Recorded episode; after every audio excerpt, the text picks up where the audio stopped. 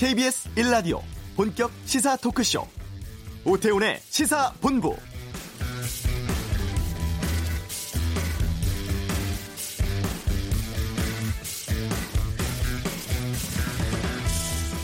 사흘 동안 강도 높은 훈련을 받고 퇴근을 한 한 40대 소방관이 갑자기 숨졌습니다.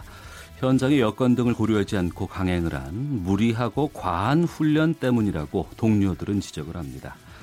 그러니까 극도의 긴장감과 피로가 과로사를 불렀다는 것이죠. 하지만 해당 기관은 갑자기 집에서 사망을 한 것이기 때문에 순직 처리가 불투명하다고도 합니다. 목숨 바쳐 소방관의 임무를 다하면서 일한 남편이 너무나도 불쌍하고 억울하다며 소방관의 부인이 직접 청와대 국민청원에 글을 올렸습니다. 오태훈의 시사본부, 잠시 후 김현석 기자의 핫 뜨는 청원 코너에서 고강도 훈련 후 사망한 소방관의 순직 청원 등에 대해 살펴보고요. 직접 글을 올린 소방관 부인도 연결해서 입장을 듣겠습니다. 어제 서울 용산역 주변의 4층 건물이 순식간에 붕괴됐습니다. 노후 건물 대책 어떻게 마련해야 할지도 알아보고요. 재벌가를 파헤치는 그 갑이 알고 싶다 코너에서는 남북 경협과 현대가의 이야기를 나누고 이번 주 정가 이슈를 전망하는 이수기의 정치 구말리도 준비되어 있습니다. 다양한 시선과 깊이 있는 전문가의 분석을 통해서 여러분의 오후를 책임집니다. KBS 1라디오 오태훈의 시사본부, 지금 시작합니다.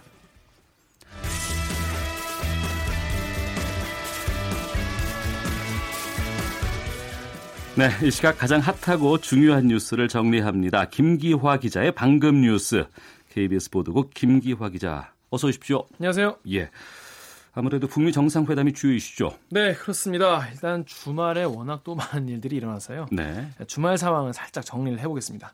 일단 김영철 북한 노동당 부위원장이 트럼프 대통령을 만났죠. 네. 만나 지금은 이제 베이징 들어와서 이제 내일 평양으로 갈 것 같은데요. 일단 만나서 김정은 위원장이 친서를 전달했습니다. 혹시 네. 보였어요? 그 봉투? 봉투. 네. 그 지난번에 트럼프 대통령이 네. 우리 핵단추가 더 크다라고 한번 얘기한 적이 있었거든요. 네. 거기에 대응해서 좀 편지를 크게 보낸 게 아닌가 싶어요. 나의 봉투가 더 크다. 그러니까. 정말 누가 봐도 정말 약간 어색할 정도로 큰 봉투인데요. 이걸 두고 이게 자랑하기 좋아하잖아요. 트럼프 대통령이. 그래서 네. 요 취향을 좀 저격한 거 아니냐. 또 화제가 되기를 원해서 그런 거 아니냐. 이런 얘기 나왔는데요. 네. 일단 내용에는 트럼프 대통령이 좀 만족을 한 것으로 보입니다. 아, 좋아했어요? 네. 일단 편지 내용 어땠냐 이런 질문에 네. 매우 흥미로운 편지였다라고 말했고요. 그리고 북미 정상회담 일정도 최종 확정을 했습니다. 12일 싱가포르고요. 트럼프 대통령은 또 매우 성공적인 과정이 될 것이다라고 말하기도 했습니다. 그 성공적인 과정이 될 것이다라고 했는데 그러면 네. 후속 조치가 더 있을 거라는 얘기 아니겠습니까? 네, 그렇습니다. 이게 지금까지는 단계적 협법에 되게 회의적이었잖아요. 우리는 다시는 북한의 같은 실수를 반복하지 않을 것이다. 한 방에 일괄타결하는 것이 좋을 것이다. 이런 얘기를 꾸준히 해왔는데 협상이 계속 이어지면서 일괄타결보다는 단계적 비핵화의 가능성이 열린 건 아니냐 이런 얘기가 나오고 있습니다. 네. 또 김영철 부위원장으로부터 전해들은 북한의 비핵화 의지가 높다라면서 신규 대북 제재 없다라고 이렇게 선언했습니다. 지금까지는 분위기가 괜찮은 것 같고 네. 또 트럼프 대통령이 이벤트를 상당히 좀 좋아하는 스타일인데 그 한국전쟁의 종전 선언을 언급했죠. 네, 그렇습니다. 북미 간의 한국전 종전 논의를 했고요. 네. 12일 회담에서 종전 선언이 나올 수도 있다라고 밝혔습니다. 그러면 문재인 대통령이 싱가포르에 가야 되지 않겠습니까? 네, 그렇습니다. 만약에 이게 선언이 된다면 당연히 우리가 당사국이기 때문에 가야 되는데요. 그래서 네. 싱가포르로 가야 될 가능성이 높아졌는데요.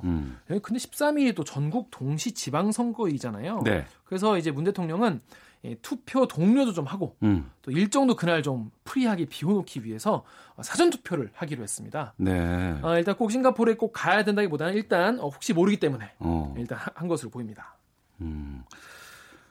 그리고 주말에 청와대에서 최저임금 인상이 긍정적이었다는 자료를 냈는데 또 오늘은 KDI에서 관련 자료를 냈고 네. 이 최저임금 관련해서 설명을 좀 해주세요. 네. 일단 이게 어떤 효과를 가져왔냐. 최저임금 인상이 어떤 효과를 가져왔냐. 사실 이게 바로 보이는 눈에 보이는 효과가 아니기 때문에 논란이 분분한데요. 좀 차분하게 좀 들여다보겠습니다. 일단 첫 시작은 통계청 자료인데요. 지난 5월 27일 통계청이 우리나라 소득 하위 10%, 그러니까 최저소득층의 소득이 15년 만에 가장 큰 폭으로 줄었다 이런 내용의 자료를 공개했습니다. 네. 이 전문가들이 최저소득층의 소득이 왜 줄었나 보니까 최저임금이 급격하게 인상됐기 때문에 영세한 자영업자들이 인건비가 많이 들지 않겠습니까? 네. 임금이 올랐으니까. 그래서 고용을 줄였기 때문에 소득이 줄었다. 이렇게 분석을 한 게 나왔어요. 네. 결국 정부의 최저임금 정책, 소득 하위 최저임금 소득층에게 좀 안 좋은 건 아니냐 이런 비판한 목소리 나온 겁니다. 네, 여기에 대한 비판이 좀 상당히 거세게 나오고 있는데 네. 이 때문에 김도균 경제부총리가 속도 조절 얘기도 하고 네. 해명도 나섰다면서요? 그렇습니다. 네, 문 대통령이 지난달 29일에 그래서 긴급 회의를 소집했어요. 그래서 해법 찾기에 나섰는데요. 그리고 이틀 뒤에 문 대통령이 저임금 근로자의 임금이 크게 늘었다. 최저임금 인상의 긍정적인 효과가 90%다라고 말했습니다. 개인별 이 근로소득을 따져보면요.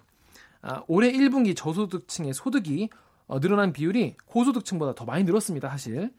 또 하위 10%를 빼면 소득 증가율이 지난해보다 높아졌다는 게 청와대의 설명입니다. 네. 결국 근로소득 가구를 보면 통계청 발표와 달리 소득 격차가 오히려 줄었다는 얘기입니다. 네, 양측의 입장이 좀 팽팽하게 맞선 상황 같은데 그 저소득층 근로자 소득이 늘어난 게 맞다면 앞서 말하신 것처럼 소득 격차가 줄어든 게 맞는 것 같기도 하거든요. 네, 그게 청와대 주장인데요. 네. 근데 좀 짚고 넘어가야 될 부분이 있습니다. 통계청에 따르면 소득이 하위 20%인 가구의 소득이 1년 전보다 8% 감소했고요. 청와대 분석은 근로소득이 10% 안팎 늘어났다. 차이가 크게 나지 않습니까? 네. 근데 이게 통계 기준이 달라서 그런 겁니다. 어떤 샘플을 가지고 했냐가 중요한 건데요. 먼저 청와대는 근로소득이 있는, 그러니까 근로소득을 받고 있는 개인의 근로소득을 뽑아냈습니다. 결국 두 가지를 뺀 셈인데요. 최저임금 상승 때문에 임금 지출이 늘어난 자영업자. 그러니까 자영업자들은 임금 상승했기 때문에 임금 지출이 늘어났고 그만큼 소득이 줄어들지 않았겠습니까? 자영업자 입장에서는 그렇죠. 그렇습니다. 그걸 빼고 또 일자리를 아예 잃은 실직자는 포함하지 않은 겁니다. 네. 이걸 이제 근로외 가구라고 하거든요. 네.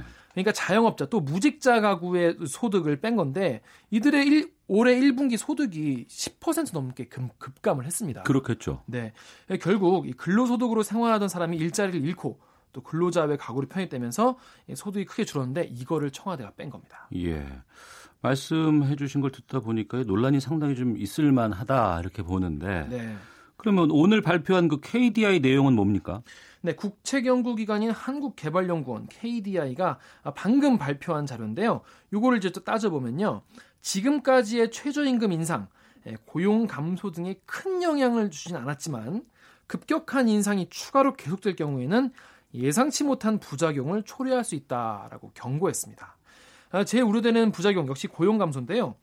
시뮬레이션 분석을 통해서 KDI는 최저임금이 현재 계획대로 매년 15%씩 인상이 되면 내년에는 최대 9만 6천여 개의 일자리, 2020년에는 최대 14만 4천 개의 일자리가 줄 수도 있다라고 분석했습니다. 결국 속도 조절이 필요하다라는 얘기입니다. 알겠습니다. 자, 그리고 대법원의 재판거래 의혹 이 네. 관련한 속보 있습니까? 네, 짧게 전해드리겠습니다. 판사회의 지금 전국 각지에서 열리고 있는데요. 뭐 의정부에서도 했고 또 서울에서도 하고 또 전국 지방에서도 하고 있는데 일선 판사회의를 통해서 전국 각지 판사들이 어떤 결론을 내놓을지가 중요한 것 같습니다. 김명수 대법원장 오늘 출근길에 취재진 만나서 오늘부터 열리는 법관회의 관련해서 현명한 의견들이 많이 제시됐으면 좋겠다. 가감 없이 내가 듣고 입장을 정하겠다고 밝혔습니다. 네. 그리고 한진그룹 일가 오늘 상당히 바쁘다고 하던데. 네, 온 가족이 더 바쁩니다, 지금. 예, 소개해 주세요. 네, 이 주 예전에도 이런 일이 있었나 모르겠어요. 오늘 한진가의 이명희 씨, 조현아 전 부사장 모녀가 나란히 포토라인에 서고요. 또 조원태 대한항공 사장도 교육부의 조사를 받습니다. 먼저 이명희 씨부터 살펴보면요. 조금 전인 10시 반에 서울중앙지법에 출석해서 구속 전 피의자 신문에 참석을 했는데요. 심경이 어떠냐는 질문에 죄송하다라고 답했고요. 누구에게 죄송하냐라고 묻자 여러분께 다 죄송하다라고 말했습니다. 이 씨 오늘 이제 구속 여부 오늘 밤 내일 새벽에 결정되는데요. 경찰은 이 씨가 피해자 11명에게 모두 24차례의 폭언과 폭행을 한 것으로 보고 특수상해 등 7가지의 혐의를 적용해서 구속영장을 신청했습니다. 네. 또 밀수와 관세포탈 혐의를 받고 있죠. 조현아 대한항공 전 부사장은 오늘 오전 10시쯤에 인천 본부 세관에 출석을 했습니다. 조현아 전 부사장도 취재진의 질문에 죄송합니다라고 답변을 이어갔고요. 한진 일가 가운데 이렇게 밀수, 관세포탈 혐의로 관세청에 소환된 거는 조 전 부사장이 처음입니다. 조 전 부사장 조사 끝난 다음에는요. 이명희 씨, 또 조현민 전 대한항공 전무에 대한 조사도 계속 이어질 것으로 보입니다. 네, 조원태 사장은 교육부 조사를 받는다고요? 그렇습니다. 인하대 부정 편입학 의혹을 받고 있거든요. 그래서 교육부는 1998년 인하대 경영학과에 편입할 당시에 조사장이 이 학점 조건이 자격에 미달됐다는 의혹에 대해서 오늘부터 이틀 동안 현장 조사를 벌인다고 밝혔습니다. 네, 여기까지 듣겠습니다. 방금 뉴스 김기화 기자와 함께했습니다. 고맙습니다. 고맙습니다. 네, 이어서 이 시각 교통 상황 듣겠습니다. 교통정보센터의 오수미 씨입니다. 네, 이 시각 교통정보입니다. 지금 중부고속도로 남이방면 진천 나들목 부근에서 화물차가 도로 밖으로 떨어지는 사고가 있었습니다. 현재는 차로 통제 없이 갓길에서 견인 작업을 하고 있는데요. 하지만 정체가 워낙 심했던 만큼 지금도 대소 분기점부터 진천까지 가는데 7km 구간에서 지나기가 어려운 상황입니다. 경부고속도로 부산 쪽으로는 한남대교에서 서초, 신갈에서 수원 쪽으로 정체가 이어지고요. 더 가서도 동탄 분기점 부근에서 1, 2차로를 막고 낙하물을 처리 작업하고 있습니다. 여파를 받아서 밀리고 있으니까 잘 살펴서 지나시기 바랍니다. 서해안고속도로 서울 쪽으로도 부안 부근 1, 2차로에 장애물이 떨어져 있어 치우는 작업 중입니다. 또 금천 부근에서는 양방면 다 차들이 많아서 밀리고요. 이 밖에 서울 시내는 대체로 수월한 편이지만 한강 다리들 중에 청담대교 남단에서 북단으로 가는 3차로에서 작업 중이라 뒤쪽으로 속도가 떨어져 있습니다. 지금까지 KBS 교통정보센터였습니다.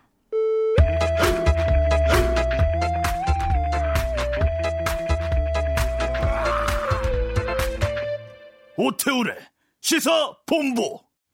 어제 낮 12시 반쯤이었습니다. 서울 용산의 4층 건물 한 채가 순식간에 그야말로 완전히 무너진 사건이 있었습니다. 붕괴 원인과 향후 대책 찾는 게 중요해 보이는데요. 전문가 연결해서 자세한 내용을 좀 듣겠습니다. 홍익대학교 건축학과 유현준 교수 연결하겠습니다. 안녕하십니까? 네, 안녕하세요. 예. 당시 주변에 있었던 시민들에 따르면 굉음과 함께 전쟁 난 것처럼 건물이 우르르 무너졌다. 이전부터 붕괴 조짐이 있었다. 이렇게 말씀을 하고 계시는데요. 현재까지 그 건물 붕괴 원인은 어떻게 분석을 해야 될지 궁금합니다. 일단 그거는 현장 감시를 하고 있다고 들었거든요. 네네. 결과가 나올 때까지는 섣부르게 제가 말씀드릴 수 있는 상황은 아닌 것 같고요. 예. 네. 근데 제가 신문 기사로 접한 바로는 그게 조적식으로 되어 있었다. 그게 알고 있거든요. 조적식이라고 하면 어떤 건가요? 그게 보통 우리가 옛날 건물을 지을 때 벽돌을 한 장 한 장 쌓아서 벽돌 건물. 네, 벽돌 건물이죠.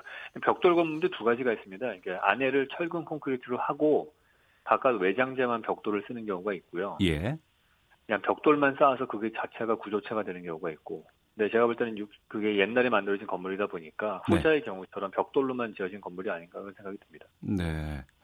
보도에 따르면 1966년에 지어진 건물이고 벽에 균열이 있어서 밖에서 물이 샜다. 불룩하게 벽이 튀어나온 곳이 있었다. 또 주변에 신축공사 중이었다. 단서가 이 정도로 지금 보여지거든요. 네, 상당히 붕괴의 조짐이 이미 많이 보였던 건물로 볼 수 있습니다. 예. 근데 우리가 그 안전 등급이라는 거 건물에다가 주로 많이 하잖아요. 소방서라든가 이런 곳에서요. 네, 네. A 등급부터 2등급까지인가 있는 걸로 알고 있는데 이 건물은 등급이 어떻게 나왔답니까? 그 전에? 제가 알기로는 C 아니면 D로 나왔다고 들어서 알고 있습니다. 예, CD 등급 정도면 이렇게 폭삭 무너질 정도가 되나요? 어떤가요? 보통 D 등급이면은 그냥 빨리 그냥 철수를 하는 걸로 권고하는 걸로 알고 있습니다. 네. 보통 저희가 고가도로 평가할 때 D 등급 나오면 부숴버리거든요. 아, 그래요? 네. 근데 예전에 있었던 서울로 고가도로 같은 경우도 D등급을 판정을 받았는데 그래도 계속 쓰다가 지금은 서울로 7017로 보강해서 쓰기도 하고 그런 경우도 있죠. 이 건물 같은 경우에는 뭐 1층에는 식당이 한 두 곳 정도가 운영이 돼 있었다고 하고, 다행스러운 것은 점심시간이라서 많은 사람들이 있지 않을까 걱정했었는데 휴일이라 좀 그나마 없었다고. 네, 그러게요. 정말 천우신조인 것 같습니다. 예. 그러면 유 교수께서 보시기에 가장 유력한 원인은 어떤 걸로 추정하고 있을까요? 저는 건물의 주요 구조가 조적식으로 돼 있을 거라고 보고요. 예. 그게 조적식으로 돼 있으면 쉽게 말해서 우리가 책상에다가 책을 이렇게 쭉 높게 몇십 권을 쌓아놓고 책상을 흔들면은 여기 책들이 앞으로 약간 조금씩 삐져나가잖아요. 네네. 그러다가 보면 어느 순간 무너지게 되죠. 그러니까 그런 거랑 비슷한 거죠. 벽돌만 쌓아놓고 옆에서 미는 그런 압력에 대해서는 이게 저항하는 것이 하나도 없기 때문에 조적식 건물들은 주변에서 만약에 대형 건물 공사들이 많았거나 그럴 때 좌우로 흔들리게 되면서 점점 균열이 좀 심해졌을 것이다. 그렇게 생각을 합니다. 아까 위아래 힘은 그래도 버틸 수 있어도 옆에서 밀리는 이를테면 뭐 지진이 난다거나 뭐 이런 식으로 옆에서 흔들면은 이 벽돌 건물은 쉽게 무너질 수 있는 거군요. 그렇죠. 맞습니다. 예. 이게 66년에 지어진 건물이라고 하는데 오래된 건물로 이 정도를 봐야 할까요? 어떻습니까? 우리나라가 또 60년대라고 하면은 뭐 경제 성장이 너무 급속도로 이행되는 중이었기 때문에 부실 공사들도 상당히 많았다고 보고요. 예. 그 당시에 제가 예전에 저희 구조 교수님께서 하신 말씀으로는 그 당시에 구조 계산법이 상당히 좀 뭐랄까 보수적으로 계산을 했기 때문에 뭐 실제로 한다면은 뭐 기둥이 뭐 10개가 있으면 그 중에 뭐 한 서너 개는 빠져도 안 무너질 정도가 된다 이렇게 말씀하셨는데 문제는 그 당시에 우리나라 건설 현장이라는 거가 제대로 된 재료를 쓰지 않고 철근도 많이 빼먹고 뭐 조적식으로 했을 경우에도 대충 쌓고 이럴 수 있기 때문에 그거에 대해서는 확실하게 우리가 건축 도면이라든지 이거를 정확하게 믿어서는 안 된다고 생각을 해요. 그래서 그 당시에 지어진 건물들은 한번 제대로 된 구조 검사를 받아야 될 것 같다라고 저는 생각을 합니다. 네, 제대로 된 구조 검사를 받아야 한다고 말씀해 주셨는데 방송 듣고 계신 청취자분들 중에서 내가 지금 살고 있는 이 가게가 이 집이 아니면 이런 곳이 한 50년 된 건물이다. 그런데 좀 불안하다. 그러면 어떤 조치를 취해야 됩니까 지금? 일단 너무 걱정하실 필요는 없고요. 왜냐하면은 보통 건물이라는 게 뭐 콘크리트가 완전 양생되는 데는 100년 가까이 걸리기 때문에. 실제로 제대로 지었다면 그런 염려는 하실 필요가 전혀 없습니다. 50년 됐다고 해서 다시 반드시 재건축해야 되는 건 아니고요. 그냥 계속해서 리모델링해서 써도 되는 거거든요. 근데 이제 만약에 사시는 그 거주하고 계시는 그런 건물에 뭐 예를 들어 창틀이 갑자기 찌그러져가지고 유리창이 깨졌다든지. 지금 용산 집 같은 경우도 보면은 문이 잘 안 닫혔다는 얘기를 했거든요. 아 그래요? 예, 그러니까. 이게 건물이 이미 내려앉기 시작을 하면 제일 먼저 영향을 받는 게 창틀, 문틀 이런 것들이에요. 그것들이 뒤틀림이 현상이 생기면서 문이 잘 안 닫히든지 아니면 유리창이 갑자기 깨지든지 이런 현상들이 생깁니다.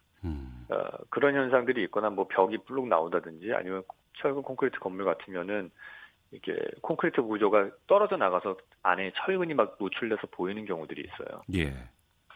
그런 경우라면은 빨리 관계 당국한테 신고를 하셔서 검사를 받아보시는 게 맞습니다. 관계 당국이라고 말씀해 주셨는데요. 구청, 일단 구청에다가 말씀을 하시는 게 좋죠. 아 그렇군요.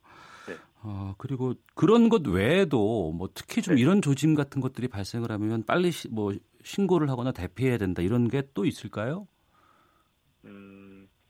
저 앞서 말씀드린 그런 사항들이 저는 제가 아는 바로는 제일 겉으로 드러나는 그런 효과들이고요. 그다음에 뭐 이 건물 같은 경우도 비가 많이 샜다 그런 기록이 있는데 그런 것들도 하나의 왜냐하면 이게 건물이 찌그러지면은요 어디가 영향을 받냐면은요 그 방수층이 깨지는 경우도 있고 또 하나는 그 가운데 지나가는 뭐 수도관 파이프 같은 것들 있잖아요. 그것들이 약간 비틀어지면서 또 터지는 경우들도 생기거든요. 그 예전에 우리가 그 삼풍백화점 무너질 때도 물이 많이 샜다 이런 기록이 있어요. 그런 경우도 안에 있었던 그런 설비관들이 비틀어지면서 문제가 되는 경우도 있습니다. 그러니까 그런 것들이 하나의 또 그 단초가 될 수는 있죠. 최근에 뭐 건설 이쪽으로 해서 이제 재개발, 재건축 이런 것들이 많이 벌어지고 있습니다. 전국적으로요. 내가 살고 있는 건물이 좀 오래된 건물인데 내 주변에 그런 재개발이나 재건축에 대한 움직임들이 있을 경우에 또 걱정이 많이 좀 되실 것 같아요. 아무래도 그러실 수 있죠. 예. 근데 그걸 그냥 넉넉히 보고만 있을 수는 없지 않겠습니까? 근데 보통 요즘 건축주분들은 그렇게 넉넉히 보시는 분은 거의 저는 본 적이 없고요. 예. 많이 이제 민원을 제기를 하시죠. 네. 구청에다 민원 제기를 하면은 그거에 대해서 진동이 안 될 수 있게끔 뭐 여러 가지 기본법들이 있기 때문에 예. 그것들을 보완을 해서 이렇게 또 진행을 하고 하거든요. 네. 저희가 뭐 그거 우리 이제 걱정된다고 아무것도 안 하게 할 수는 없는 거니까. 그런 것들을 기술적으로 다 해결할 수 있는 방법들이 요즘엔 많이 발달했기 때문에 네네. 그것들을 좀 보완을 요청을 하셔가지고 일단은 그런 부분들은 넘기셔야 될 것 같습니다. 네. 자, 뭐 전국적으로 뭐 준공 50년 넘은 주택은 3만 호 정도다. 뭐 이렇게 지금 보도들도 나오고 있는데 이런 네. 것들에 대한 좀 긴급 점검도 좀 필요하지 않을까 싶기도 하고 뭐 이전에 뭐 경주라든가 포항 쪽에는 지진 피해도 좀 실질적으로 일어난 것도 있기 때문에요. 그렇죠. 네. 그러니까 그런 지진 피해가 있었던 곳에는 정말 조적식으로 되어 있는 건물들은 한번 조사를 한번 해보셔야 될 것 같아요. 아, 내 건물이 조적식 벽돌로 네. 지은 건물이라고 그러면 한번 좀 진단을 좀 받아봐야 되겠군요. 그렇죠. 네. 예. 노후 건물의 안전 진단에 대해서 또 어떻게 관리를 하는 것이 좀 바람직한지 좀 말씀을 좀 해주세요. 뭐 저는 일단 건물에 너무 그 상태가 구조적인 상태가 너무 안 좋다 그러면은 네. 그런 것들은 좀 보강을 하든지 아니면 신축을 하는 거를 좀 권해드리고 싶고요. 예. 제가 우려하는 바는 사실은 그런 부분들보다도 이렇게 노후 건물들을 무허가로 자꾸 리모델링하는 경우들이 있어요. 무허가로 리모델링? 그러니까, 네, 그러니까 그냥 건설 업자들이 와가지고 뭐 인테리어 공사하시는 분들이 갑자기 구조벽을 막 없애기도 하고 그러거든요. 아 예. 네, 그러니까 그런 우리나라에 아직 그런 부분에 대해서 좀 개념들이 좀 없으신 분이 계셔서 무슨 뭐 카페 리모델링 한다 그럴 때 전혀 건축 전문가의 도움을 받지 않고 예. 네, 시공하시는 분이 그냥 경험상으로 이 정도는 부수고 여기다 기둥 하나만 세우면 돼요. 뭐 이런 식으로 말씀하셔가지고 막 고치는 경우들이 있습니다. 네. 근데 그런 경우가 또 오히려 되게 위험할 수 있거든요. 그래서 그런 부분들은 지금은 또 많은 구조 기술들이 발달했기 때문에 여러 가지 네. 방법으로 보강이 가능합니다. 뭐 탄소 섬유를 통해서 보강할 수도 있고. 뭐 비파괴 검사라고 그래서 엑스레이를 찍어가지고 내부가 어떤 식의 지금 수준인지도 다 파악 가능하고 예. 그렇기 때문에 그런 것들을 좀 받으시면 좋고요. 아무래도 그런 걸 못 받는 경우가 이제 거의 가장 그 싼 지역들, 그러니까 가장 그 노후화되고 낙후되어 있는 그런 지역들이 항상 문제인데 그런 데서는 저는 그 관청에서 그걸 또 관리를 좀 해주셔야 된다고 생각을 합니다. 예, 알겠습니다. 자, 여기까지 듣도록 하겠습니다. 지금까지 네네. 홍익대 건축학과 유현준 교수였습니다. 오늘 말씀 고맙습니다. 네, 감사합니다. 네. 네. 자, 계속해서 이 시각 헤드라인 뉴스 듣고 오겠습니다. 북미 정상회담 의제를 조율 중인 판문점 실무협상단이 사흘 연속으로 만나 막판 이견 좁히기에 나섰습니다. 사법행정권 남용 의혹 사태와 관련해 전국 각지에서 판사회의가 진행되고 있습니다. 중국 당국이 삼성전자와 SK 하이닉스, 마이크론 등 우리나라 메모리 반도체 3사의 가격 담합 혐의 등에 대해 조사를 벌이고 있습니다. 경찰이 오는 8월까지 이른바 몰카 영상 등 불법 촬영 영상물을 집중 단속합니다. 60대 기업 집단의 계열사 간 내부 거래 규모가 544조 원으로 전체 매출의 35%에 육박한 것으로 나타났습니다. 지금까지 헤드라인 뉴스 정한나였습니다.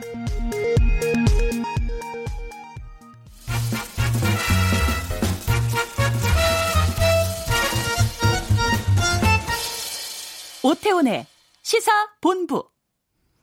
국민청원 게시판을 통해서 한 주간의 사회 이슈를 짚어보는 김현석 기자의 핫 뜨는 청원 시간입니다. KBS 시사제작부장 김현석 기자, 어서 오십시오. 예, 안녕하십니까. 예.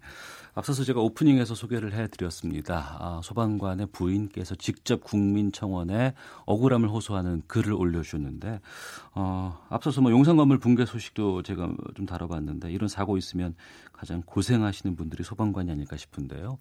어떤 청원인지 좀 소개를 해주세요. 그러니까요. 이게 소방공무원분들에 대한 국민들의 애정은 또 대단하지 않습니까? 그럼요. 네네. 뭐 대선 후보는 소방관의 눈물을 닦아주겠다 이런 구호도 있었고요. 근데 이제 청와대 국민청원에 지금 말씀하신 소방공무원의 아내가 글을 올렸는데 14년 동안 소방관으로 근무했던 남편이 네. 숨졌는데 순직 처리가 될 수 있도록 도와달라. 이런 내용이에요. 제목은 강도 높은 훈련 후 바로 사망한 소방관이 순직 처리가 불투명한 상태입니다. 네. 라는 거고요. 일주일 만에 이제 동의를 해준 사람이 지금 19,000명을 넘은 상태입니다. 예. 소방 공무원이 힘든 훈련을 하다가 숨졌다. 당연히 공모 중에 이런 일이 벌어진 것 같고 순직 처리가 돼야 되는 거 아닌가 싶은데요. 그렇죠. 그러니까 이제 최근에 충북 제천 밀양 화재 사고 이런 데서 이제 소방관들의 대응에 대해서 약간 비판. 것들이 좀 있었지 않습니까? 예, 예. 그래서 이제 부산 소방본부에서 올 3월에 이제 종합 훈련을 한 거예요. 훈련을 철저히 했다는 건 굉장히 좋죠. 좋은 일이죠. 네, 그 당시 이제 소방본부가 제공한 보도자료를 살펴보니까 안전센터별로 그 전에 했었는데 이제는 최악의 가상 상황을 부여해서 실제 상황을 방불케 하는 종합 훈련을 한번 해보겠다라는 그렇게 보도자료가 돼 있습니다. 그래서 굉장히 강도 높게 훈련이 진행된 것으로 알려졌는데 40대 소방관 한 분이 이 훈련을 마치고 집에 가서 도착하자마자 숨진 거예요. 그래서 이제 부산 소방본부를 찾아갔을 거 아닙니까? 그런데 이제 부산 소방 측에서는 그렇게 강도 높지 않았다. 그리고 그 훈련과 사망 사이에 인과관계가 없는 것 같다. 또는 그런 얘기를 하지 말아달라. 오히려 순직 처리하는데 불리하다. 뭐 이런 얘기를 했다는 거고요. 그리고 또한 이제 훈련 중에 숨진 게 아니라 집에 도착해서 숨졌기 때문에 순직 판정을 받는 것도 이제 현재 불투명하다. 뭐 이런 내용입니다. 예. 그러면 직접 청와대 청원을 올리신 그 소방관의 부인분을 연결해서 말씀을 좀 들어볼까요? 예. 나와 계신가요? 여보세요? 예. 상당히 가슴이 아프실 텐데 먼저 고인의 명복을 좀 빕니다. 먼저 남편분께서 14년 동안 소방공무원으로 근무를 하셨다고요? 예. 어떤 분이셨는지 좀 소개를 좀 해주세요. 예. 너무 자상하고요. 그리고 정말 이제 그 아이들밖에 모르고. 그리고 이번 일을 겪으면서 제가 알게 된 사실인데 동료분들이 하고 밑에 직원들이 저희 남편에 대해서 얘기를 하는 걸 듣고 제가 조금 더 많이 놀랬거든요. 소방장 정도면 이렇게 어떤 일을 갖다 밑으로 맡겨도 되는 정도의 직분인데 어떤 자기가 10개의 일이라면 자기가 한 3, 4 정도를 더 일을 하고 이렇게 밑에 직원들한테 떠맡기지 않고 그래서 사람들이 더 이제 또 하는 얘기 마음으로 진짜 일을 하고 얘기하고 챙겨주고 너무 잘해줬다고 그래서 또 마음이 더 아프다고 그렇게 직원분들이 얘기하시더라고요. 예. 삶 중에 또 여러 가지 힘드신 일이 많을 텐데 청원 글까지 직접 올리셨어요.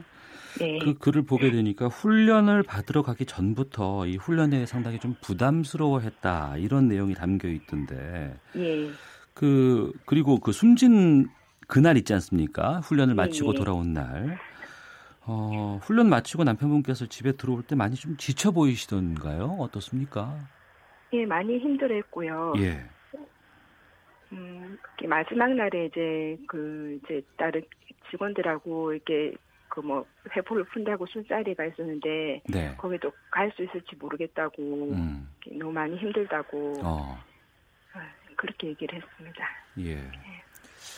그런데 이제 숨지고 난 뒤에 부산 소방본부를 이제 찾아갔는데 이제 훈련이 힘들어서 숨졌다 이런 말은 좀 하지 말아달라 이렇게 얘기를 했다고 그렇게 적혔던데 그랬다는 거죠? 맨 처음에 첫날에 그 부산 본부에서 이렇게 사망한 첫날에 병원에 이제 다 연락받고 왔을 때 이렇게 그 간 날에 직원들한테 유가족에게 훈련에 대해서 얘기하지 말라는 말을 했다고 얘기를 들었거든요. 그리고 장례식 첫날에 어떤 그 저희가 훈련에 대해서 계속 어떤 그 의문을 제기하니까. 어떤 그런 관련 분이 저희 유가족들을 다 부르셨어요. 다 불러서 훈련에 대해서 훈련과 이거를 그 관련자서 얘기를 하면 일을 할 수가 없다. 이렇게 어떤 그렇게 저희는 거기에 대해서 정확한 사실을 모르기 때문에 정말 이렇게 저희가 계속 이렇게 문제를 제기를 하면 그게 힘든갑다 이렇게 생각을 했는데 그게 나중에는 어떤 그 한 달 전, 원래 이 훈련이 한 달 전부터 기자들한테 보도 자료를 뿌려가면서 어떤 했던 그런 이렇게 최악의 가상의 시나리오를 설정을 해서 이제 훈련할 한 그런 훈련이거든요. 그런데 저희 신랑이 사망을 하고 난 뒤에는 이제 그날 장례식 첫날에 어떤 기사가 났는데 거기에는 그 이제 본부 측 입장이 일상적 훈련이었고 신체 무리가 가지 않은 훈련이었다고 그렇게 보도 자료를 냈더라고요. 그런데 이제 그러니까, 보니까 총은 그래도 있고 그다음에 소방본부 측도 밝힌 거 보면 이제 20km 이상의 장구를 차고 이제 9층까지 올라갔다 내려왔다 하는 훈련도 했고 뭐 굉장히 힘든 훈련이었고 그것이 이제 사망과 인간관계가 분명히 있다라는 그것이 이제 유족분의 이제 아내분의 입장이지 않습니까? 그런데 이제 집에서 숨졌기 때문에 순직 처리가 좀 힘들다. 이런 건 좀 문제가 있다. 이런 것을 지적하고 싶으신 거죠? 예, 그렇죠. 이 그 훈련에 대해서 저희는 잘 몰라서 동료 직원분들한테 참여를 했던 같은 저희 직장, 저희 신랑과 같이 뛰었던 사람께 물어봤어요. 어떻게 했는지 물어보니까 이 훈련은 거의 몇 달 동안에 걸칠 그런 훈련을 받을 거를 하루 만에 축소를 했다고 보면 된다. 그 정도의 강도였다 하더라고요. 예. 그렇게 하면은 그 정도 어떤 그 대규모로 그 2,300명을 동원해서 할 정도면 그런 안전 관리나 그렇게 여러 가지 그런 거를 하고 했어야 되는데 사실은 그런 게 미흡했다고 하더라고요. 그거는 저희는 모르기 때문에 모르는데 그런 동료들 분들이나 그 대부분의 소방관들이 그렇게 얘기를 하고 그래서 그렇게 해서 예를 들어서 어떤 사망자가 나왔다면 어떤 도의적으로라도 거기에 대해서 어떤 이렇게 뭐 이렇게 사과를 한다든지 어떤 그런 뭐 이렇게 그런 게 있었어야 되는데 그런 거 자체는 전혀 없었거든요. 알겠습니다. 말씀을 좀 들어보니까 더 마음이 좀 불편하네요. 경황이 없으실 때도 이렇게 연결해 주셔서 감사드리겠습니다. 오늘 말씀 고맙습니다. 네. 예. 숨진 소방관의 부인께서 이제 직접 말씀을 좀 해주셨는데요. 앞서서도 처음에는 그 훈련 전에는 대대적인 홍보 활동을 하다가 이 사고가 나고 나서부터는 상당히 좀 일상적인 훈련이었다라고 축소하는 것 같은데 그 소방본부 입장은 지금 뭐라고 나와 있습니까? 그래서 제가 이제 부산 소방본부 책임자하고 이제 통화를 했는데요.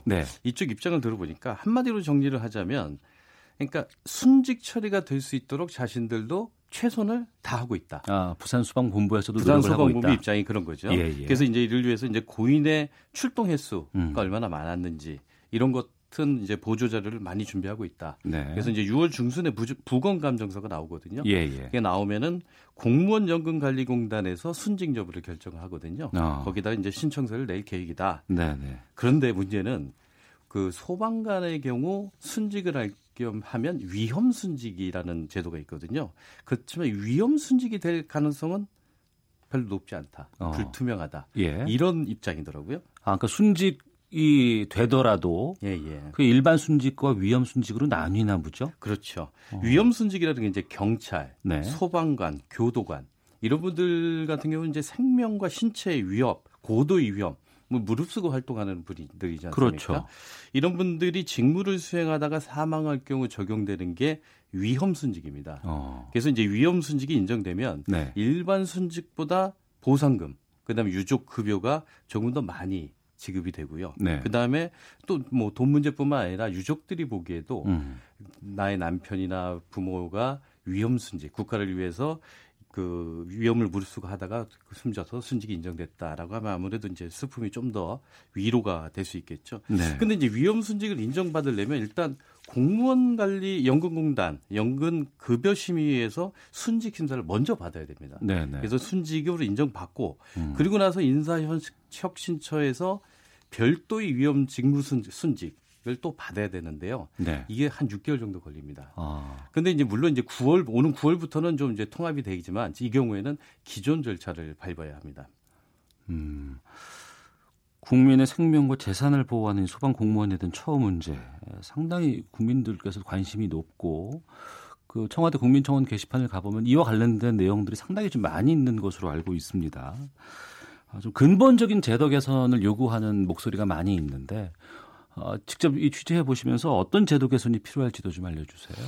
그러니까 이제 문제는 위험 순직 규정이 있는데 네. 이게 굉장히 좁아요. 그리고 되게 엄격해요. 네네. 그냥 소방공무원의 경우는 요번에 제도가 개선이 돼서 이제 벌집이나 일반적인 활동을 하다가 숨졌을 경우에도 위험 순직으로 해주겠다라는 제도 개선이 된 지 얼마 안 됐거든요. 아, 그렇습니까? 그전에는 화재 네네. 또는 그 구조, 구급 이런 현장에서만 직무를 수행하다가 숨질 경우 네. 또는 굉장히 고된 훈련 중에 숨질 경우에만 인정을 해준다 이렇게 돼 있었거든요. 네네. 그런데 이제 이 경우를 보면 훈련을 받다가 숨진 것이 아니거든요. 훈련이 끝나고 집에 돌아오자마자 집에서 숨지셨어요. 그러니까 규정 위험 순직 규정을 엄격하게 적용을 하면 네네. 훈련 중에나 직무 중에 사망한 것이 아니라 끝나고 사망했기 때문에 위험 순직 가능성은 높지 않다라는 네. 것이 이제 소방본부의 입장이기도 하고 숨진 소방관의 부인도 그런 것들을 좀 우려하고 있는 거죠. 그런데 이번 상황을 보면 여러 가지 정황을 봤을 때 굉장히 힘든 훈련을 했고 그것이 사망과 굉장히 밀접한 인과관계가 있거든요. 그런데 이제 그 다수간의 시간적 텀이 있기 때문에 집에 와서 숨진 것인데 그렇다고 해서 위험순직 규정을 적용할 수 없다라는 거는 아마 제도적으로 좀 너무 지나친 것이 아닌가라는 거고요. 그래서 좀 개선이 좀 필요해 보입니다. 지금 현재 이청원에 든 동의자가 이제 19,000명을 넘었거든요. 근데 아시겠지만 이제 한 달 동안 20만 명이 넘으면 답변을 하지 않습니까? 근데 지금 현재 이제 19,000이기 때문에 일주일 됐고 앞으로 한 3주 정도가 남아서 20만 명을 꼭 넘어가지고 이제 청와대가 답변도 해야 되겠고 또한 그 제도 개선 대책도 함께 제시해 주셨으면 좋겠네요. 네. 20만이 되지 않다 그래서 의미가 없는 것은 절대 아닙니다. 그렇죠. 예. 20만이라면 엄청난 숫자고요. 하지만 그 안에서 물론 이슈가 되는 청원도 있겠지만 그렇지 못해서 주목을 받지 못해서 묻히는 청원들도 많이 있겠지만 또 그런 청원들을 김현석 부장께서 직접 좀 챙겨서서 저희 시사본부를 통해서 좀 알려주시면 많은 국민들께서 관심을 갖고 더욱더 호응을 하지 않을까 싶어요. 예. 알겠습니다. 예, 김현석의 핫 뜨는 청원 오늘 숨진 소방관의 아내분도 연결을 해봤습니다. 훈련 이후의 사망과 관련해서 순직 관련된 논의들을 다뤄봤습니다. 말씀 고맙습니다. 예. 시사본부 1부 순서는 여기까지고요. 잠시 후 2부에선 공직선거운동이 시작된 6.13 지방선거의 주말을 짚어보는 이수기 기자의 정치구말리 또 남북경협이 국내 재벌에 미치는 영향을 짚어보는 그 갑이 알고 싶다 코너 준비되어 있습니다. 멀리 가지 마시고요. 잠시 후 2부에서 뵙도록 하겠습니다.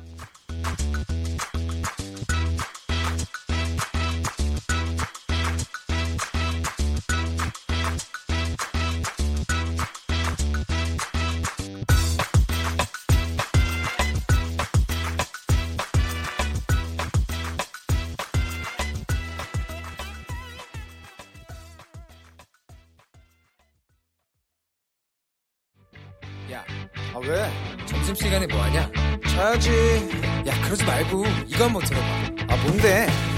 지금 당장 라디오를 켜봐. 나른한 오후 깨울 시사 토크쇼.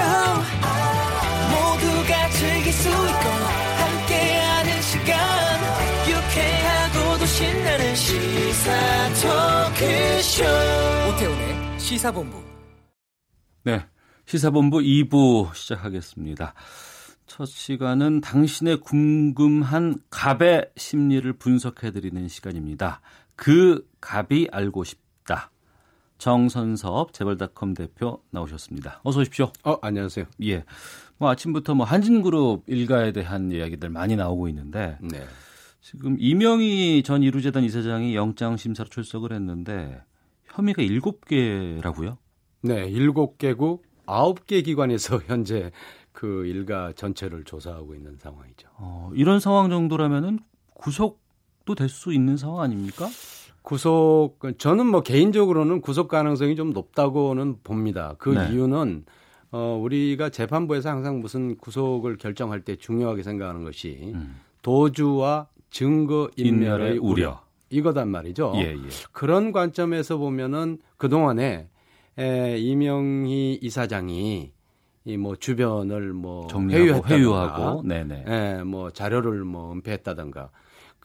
그동안에 뭐 9차례에 걸쳐서 압수수색이 있었던 이유 중에 하나도, 네네, 혹시 숨겨놓은 자료가 없느냐, 그랬어. 이걸 검찰, 예, 경찰에서 확인하는 작업이었으니까 아마 제가 보기에는 구속 가능성이 조금 높지 않느냐 이런 생각입니다. 조금 높다고 말씀하시는 이유가 있을 것 같은데, 예, 재벌들은 구속 잘 안 되던데요?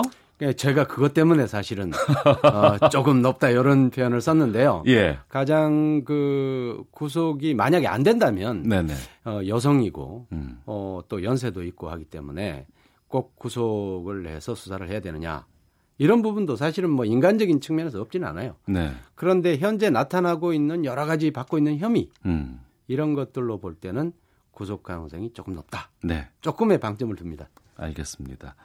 그 조현아 전 부사장은 그 땅콩으로 이제 많이, 네, 회자가 됐었는데 밀수 탈세 혐의로 지금 세관으로 출석을 한 것으로 알고 있어요. 네네. 그러니까 뭐 지금 딸들 또 아들도 교육부에서 지금 조사를 받고 있고, 네, 뭐 한진가 운명의 날이 아닌가 싶기도 하고, 여기저기서 뭐 이 한진가의 오너리스크에 대한 얘기들을 많이 하거든요. 네. 그 오너리스크, 제가 저번에도 말씀드렸지만 우리나라 재벌가에 그 나타나고 있는 특이한 현상 중에 하나가, 예, 세대가 넘어갈수록 이런 오너리스크가 급격히 높아지고 있다는 점이에요. 네네. 그것이 어디서 이 문제를 해결해야 되는지 참 그 가닥을 못 잡겠는데, 그래서 아마 공정위나 뭐 우리나라 그 여러 사정기관에서도 그런 문제들을 굉장히 신경 쓰고 있단 말이에요. 네. 오너리스크의 출발점이라는 거는 오너 한 사람의 잘못으로 인해서 기업 전체가 흔들리고 그것이 결국은 경제 전반에 영향을 준다. 이런 측면이거든요. 네네. 그런데 지금 대한항공의 경우에만 봐도 지금 뭐 아들, 딸, 부인까지 이런 문제에 연루되면서 대한항공이 국제적으로 굉장히 지금 이미지가 손상됐단 말이죠. 그렇죠. 예. 그리고 또 심지어 뭐 소비자들 사이에서는 대한항공 타는 불매운동, 네네, 뭐 이런 것까지 되면 그 기업이라는 게 굉장히 힘들죠. 예. 그래서 오너리스크가 점점 더 커지고 있다.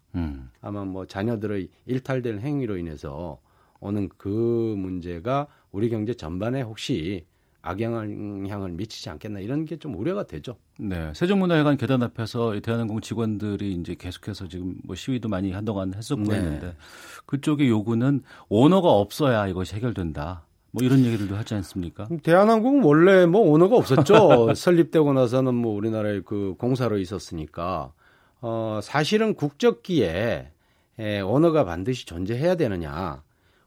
비행기라는 건 사실 뭐 항공 운수라는 건 말이죠.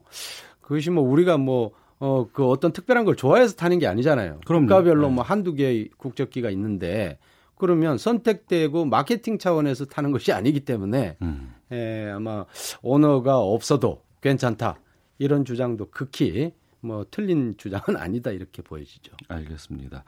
자, 그리고 가져오신 소식도 좀 짚어보겠습니다. 이번 주에 그 나온 자료가 우리나라 60대 대기업의 내부 거래 규모에 대해서 알아보신 게 있다고요? 네, 내부 거래. 네. 이게 우리가 흔히 얘기하는 일감 몰아주기의 핵심 사항이죠. 네. 그래서 이제 일감 몰아주기 문제가 경제 전반에 어떤 작동하는 이 그 어떤 흐름을 차단시키는 역할을 한다. 그래서 우리가 내부 거래를 규제하는 거거든요. 네네. 그런데 공정거래위원회에서 작년에 시행령을 하나 바꿨죠. 국내뿐만 아니라 해외에 있는 계열사들의 내부 거래도 올해부터, 네, 반드시 공표해라. 이전에는 그러면 해외 거는, 그렇죠, 관리 안 했습니다. 예, 국내 계열사끼리만 거래하는 내역을 공개해 왔단 말이에요. 예, 예. 그래서 올해부터는 그걸 공개했어요. 예. 그 공개한 이유가 있습니다. 왜 그런가 하면 일부 그 대기업의 경우에, 예, 예, 국내 계열사의 물량을 줄이고 이걸 해외에 나가서 자기끼리 이 거래를 주고받는 이런 사례가 점점 늘어났어요. 예. 특히 최근 들어서 해외 계열사가 폭증을 하고 또 수출이 늘어나게 되면서 해외 거래가 많아졌단 말입니다. 그래서 공정거래위원회에서 올해부터 그렇게 해라, 이렇게 이제 규칙을 바꿨어요. 네. 그래서 원래 처음 공개한 겁니다. 지난 5월 31일 날까지 모든 걸 공시하라 그랬는데 저희가 5월 31일 날 나온 60대 그룹의 내부 거래 규모를 조사를 해보니까 그 기업들이 직접 공개한 거죠? 아, 그렇죠. 네. 이건 뭐 반드시 공시를 해라 그랬으니까 공개를 했겠죠. 네.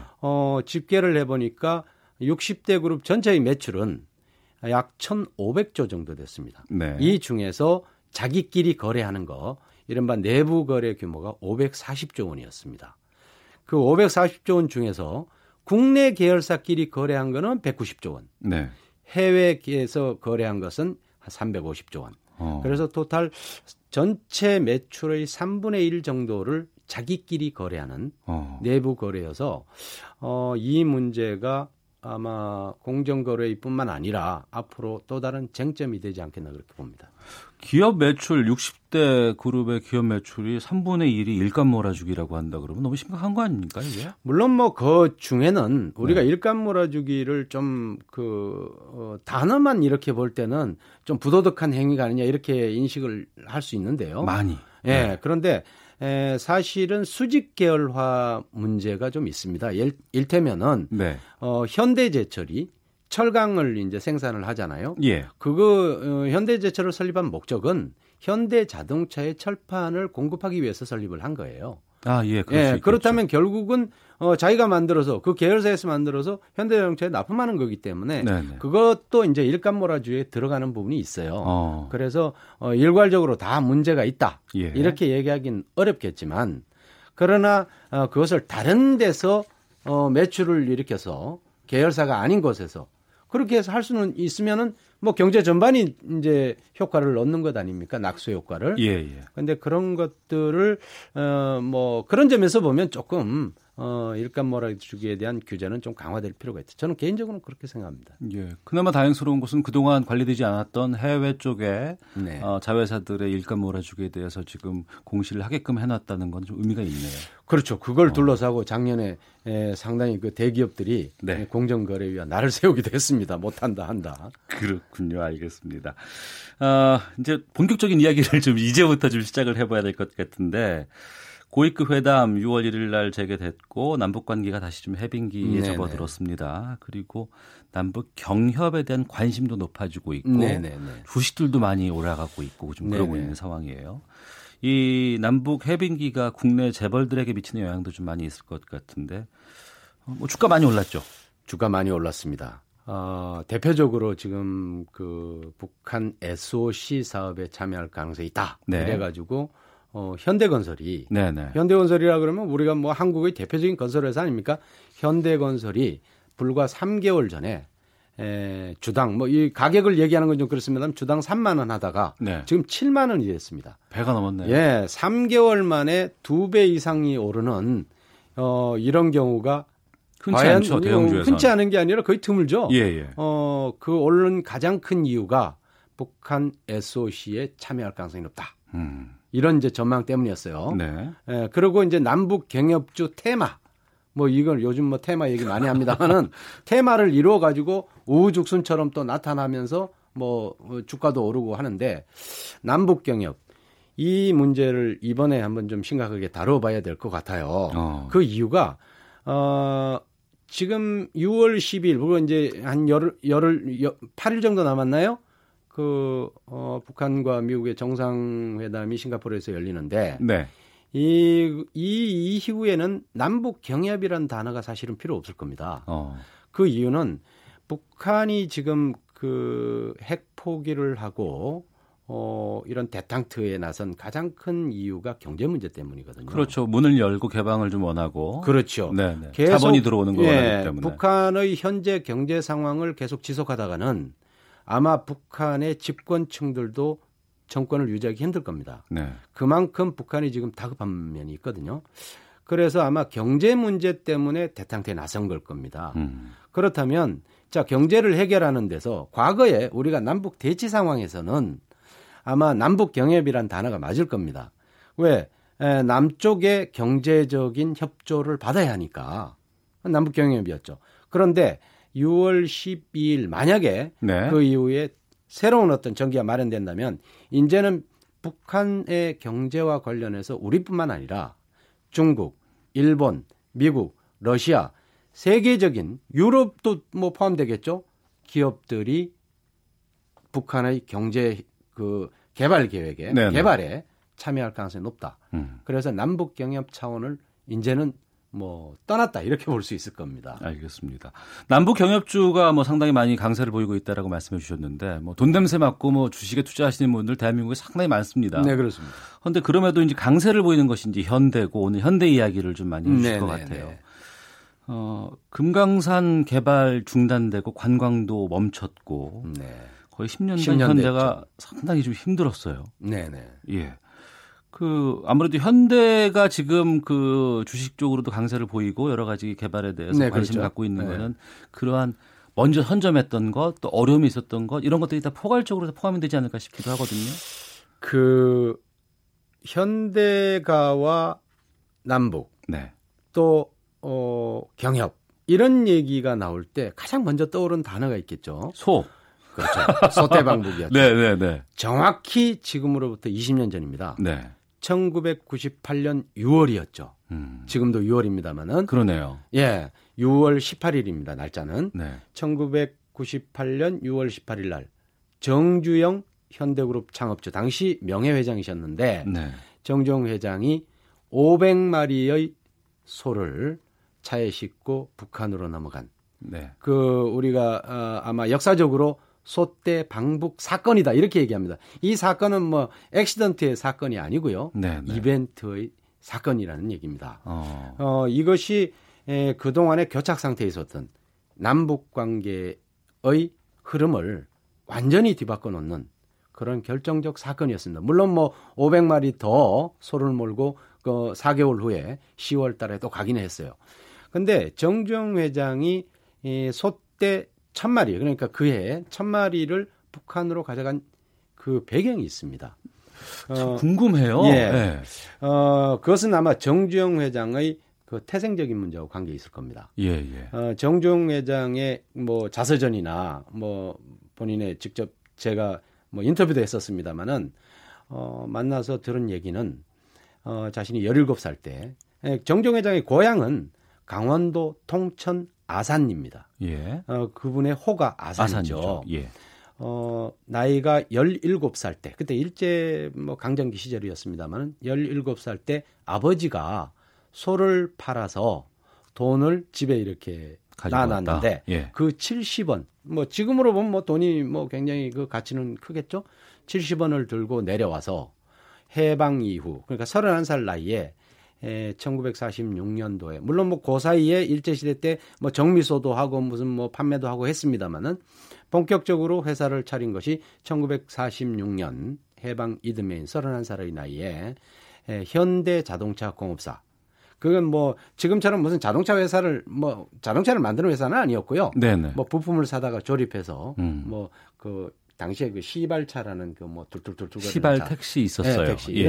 이런 것들을 조립해서 만드는 그런 이제 회사를 차렸죠. 예. 그리고 그 이듬해 현대건설이라는 회사를 차려서 본격적으로 기업가로 이제 성장해 나갑니다. 예. 그래서 지금까지 돈을 그 정주영 회장이 1998년 소떼를 몰고 갈 때 우리나라 최고 재벌이었습니다. 지금 뭐 삼성그룹을 1위로 봅니다만은 그때 당시에는 압도적인 1위의 재산가였죠.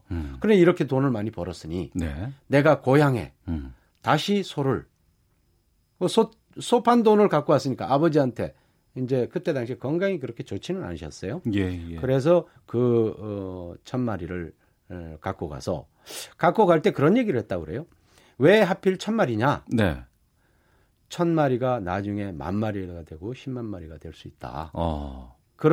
그렇기 때문에 그 어떤 미랄이 되는 차원에서 1,000마리를 가져간다. 정확히는 1,001마리였습니다. 아, 한 마리가 더 있었어요. 예, 나중에 또 이제 연결하자 뭐 이래가지고 한 마리를 더해서 1,001마리였다고 합니다만은 그때 가져간 뭐 그걸 돈 가치로 환산을 해보면 한 200억 정도 규모였다 그래요.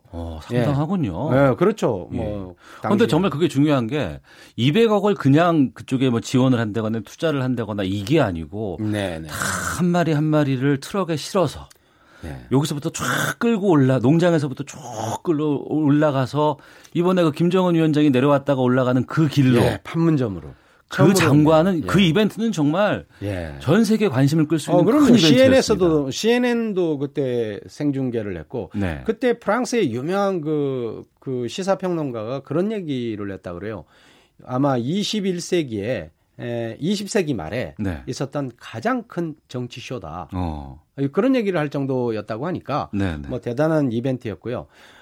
또 그 첫마리는 어디서 정주영 회장이 돈을 주고 소를 사서 첫마리를 해서 가져간 것이 아닙니다. 그렇죠. 그것이 이제 서산 농장이라고 직접 키우는. 예, 정주영 네. 회장이 직접 그 키워서 그 중에 3,000마리 중에서 1,000마리를 가져갔다고 하는데 네. 그러면 소를 그 정도로 이제 큰 소를 키우기까지는 시간이 걸렸을 거 아닙니까? 네네. 그러면 정주영 회장 그 소떼 방북을 이미 10여 년 전부터 기획을 했었다는 얘기입니다. 네. 그래서 정주영 회장은 참 저희가 지금 보아도 뭐 정주영 회장이 정치적으로 경제적으로 사회적으로 우리 이 나라에 미친 영향이 참 컸습니다만은 그 사건으로 뭐 저는 새삼 야 한국의 재벌 총수가 저 정도까지 생각하는 분이 과연 있었을까? 네. 아마 전대미문의 그런 분으로 기억을 하고 싶습니다. 그렇게 시작이 창대하고 전 세계의 이목을 집중시키는 그런 이벤트였습니다만 네.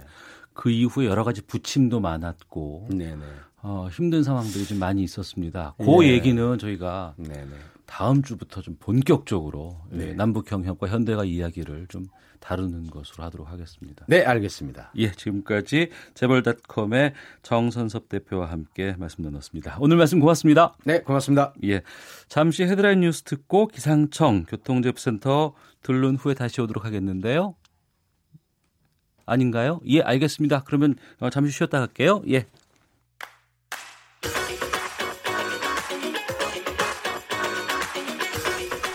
오태훈의 시사본부는 청취자 여러분의 참여를 기다리고 있습니다. 문자번호 샵 9730, 짧은 문자 50원, 긴 문자 100원의 정보 이용료가 있고요.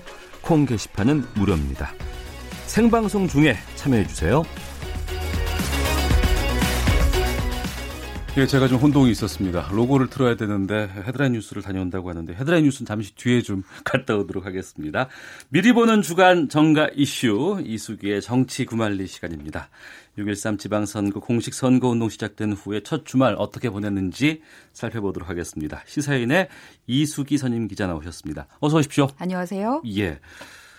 공식 선거운동 후 첫 주말을 맞았는데 더불어민주당은 경남 울산과 같은 낙동강 벨트를 공략을 했고 자유한국당은 수도권을 집중적으로 했어요. 속내가 다 있죠, 이게. 예, 그렇죠. 본인들이 어쨌든 그 주요한 지역이라고 생각하는 데를 이제 가는 건데 네. 민주당의 경우는 뭐 얘기가 많이 나왔지만 부울경, 부산, 울산, 경남을 이번에 아주 그 최대의 자기 공략지로 생각하고 있고요. 왜냐하면 그동안에 사실 이제 지난 대선에서도 문재인 후보가 더 많이 지지를 얻어서 그 지역에서 대통령이 PK 쪽에 됐고. 살당이 그랬죠. 예. 예. PK 쪽에서 예, 예. 그렇게 했고 그 예전부터 공략을 했는데 그동안에는 이제 잘 무너지지 않았었잖아요. 특히 이제 노무현 전 대통령의 경우에 1995년 첫 지방선거 때 부산시장 후보로 나갔었는데 민주당 후보로. 그렇습니다. 바보. 그랬는데 예, 안 됐고 그 이후에 바보 노무현이라는 그 이름을 얻었고 그 노사모가 만들어지는 계기가 됐었거든요. 그런데 이제 그런 그 추억 아픔 이런 걸 가지고 있기 때문에 그러니까 민주당에서는 이번에는 분위기 좋을 때 확실히 좀 거기에서 성과를 내서 지역주를 극복하는 계기가 되자라고 네. 생각을 해서 집중을 하고 있는 거고요. 그리고 자유한국당에서는 이번 주말에는 이제 수도권을 주로 했지만 사실 그 전주에는 계속해서 그 경부선 라인이라고 해갖고 부산, 울산, 경남을 다녀왔습니다. 홍준표 대표가. 미리. 근데 홍준표 대표가 거기 갔을 때 뭐 울산시장 후보나 부산시장 후보가 홍준표 대표의 유세장에 나타나지 않는 이제 양상이 벌어져서 홍준표 패싱 아니냐 이런 후보자가 얘기가 있었거든요. 현장을 안 왔어요. 예, 그러니까 네. 오히려 지금 홍준표 대표가 있는 자리에 가면은 표가 떨어진다라는 그런 분위기가 예, 만들어지는 바람에 예, 그 다음에 또 홍준표 대표가 거기 부산에서 예, 유세를 할 때 지나가는 분들이 막 경적을 세게 울리면서 약간 방해를 하는 그런 양상도 벌어지니까 홍준표 대표가 아, 이런 거 뭐 서울에 가면 주로 강북에 가면 이런 일 벌어지는데 여기도 이런 사람이 있군요. 이런 얘기를 해서 약간 왜 하필 또 강북을 또 거론했을까요? 그러니까요. 또 갈래치기를 해서 예, 눈살을 찌푸리게 했는데 그런 정도로 약간 홍 대표가 거기에서 푸 대접을 받고 온 양상이 있어서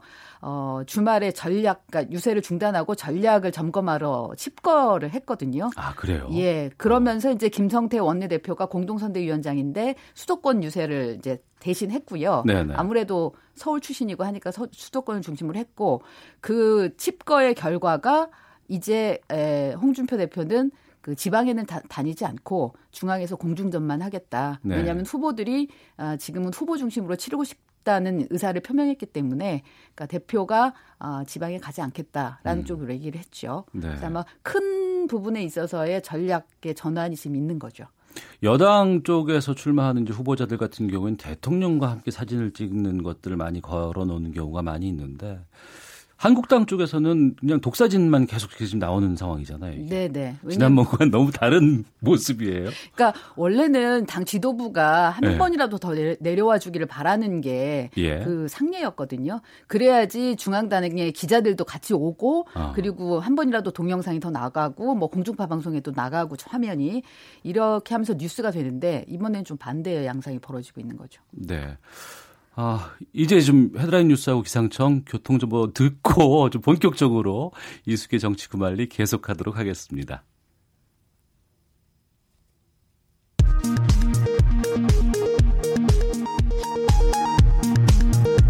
통일부는 지난 1일 열린 남북 고위급 회담에서 남북이 개성공단에 공동연락사무소를 열기로 합의한 데 대해 남북관계의 안정적인 발전에 획기적인 조치가 될 것으로 기대하고 있다고 밝혔습니다.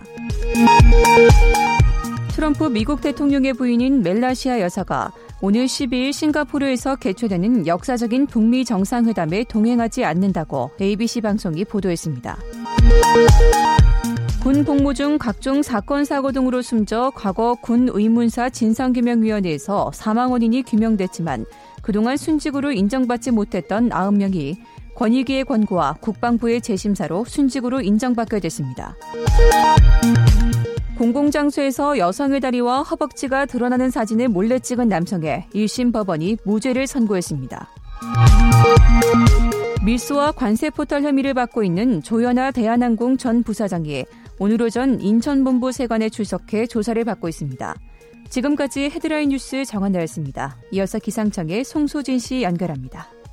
오늘의 미세먼지 정보입니다. 현재 서울의 미세먼지 농도는 1세제곱미터당 50마이크로그램, 초미세먼지 농도는 31마이크로그램으로 모두 보통 단계를 보이고 있습니다. 그 밖에 전국도 미세먼지와 초미세먼지 농도 모두 보통 단계에 머물러 있는데요. 다만 울산 지역은 초미세먼지 농도가 나쁨으로 나타나고 있습니다. 대기가 정체돼 있기 때문이고요. 오늘 울산은 밤까지 농도가 다소 높을 전망입니다. 내일은 대기 확산이 원활하고 남부지방에 비 소식이 있어서 미세먼지 농도가 전국적으로 좋음에서 보통 단계를 보일 것으로 예상됩니다. 한편 지난 주말의 폭염만큼은 아니지만 오늘도 낮 동안 덥겠습니다. 한낮 기온이 서울, 제주 27도, 대전, 전주 28도, 대구 30도까지 오르겠습니다. 또 낮 동안 볕이 강해서 자외선 지수와 오존 농도도 높겠습니다. 내일은 오전에 경상도와 전라남도, 제주도에 비 소식이 있고요. 모레 현충일에는 전국이 대체로 맑겠습니다. 현재 서울의 기온은 26.4도입니다. 미세먼지와 날씨 정보였습니다. 이어서 이 시각 교통 상황을 KBS 교통정보센터 오수미 씨가 전해드립니다. 네, 이 시각 교통정보입니다. 지금 중부고속도로 남이방면 몇 시간째 사고 차량 견인 작업을 하고 있습니다. 진천 나들목 부근에서 화물차가 도로 밖으로 떨어져 크레인을 동원해 처리를 하고 있어서 그런데요. 이 여파로 대소 분기점부터 진천까지 6km 구간에서 답답합니다. 대소 나들목으로 빠져서 국도로 우회하시는 편을 고려해 보시기 바랍니다. 영동고속도로 인천 방면으로도 둔대 분기점 3차로와 갓길에 걸쳐 화물차 사고가 있었습니다. 처리는 마무리됐지만 여파가 남아 군포부터 3km 밀립니다. 이 밖에 서울 시내는 강변북로 일산 방면 마포대교를 조금 지난 4차로에 고장난 차가 서 있고요. 이 때문에 이촌동부터 속도가 뚝 떨어집니다. 그리고 광화문 북측 광장에서는 집회도 한창인데요. 집회 후에는 행진도 예정돼 있습니다. 광화문을 출발해 세종교차로 종강역 6번 출구를 지나 한빛광장까지 두 개 차로를 이용해 행진이 예정돼 있는 만큼 주변도로 지나시는 분들은 참고하시기 바랍니다. 지금까지 KBS 교통정보센터였습니다.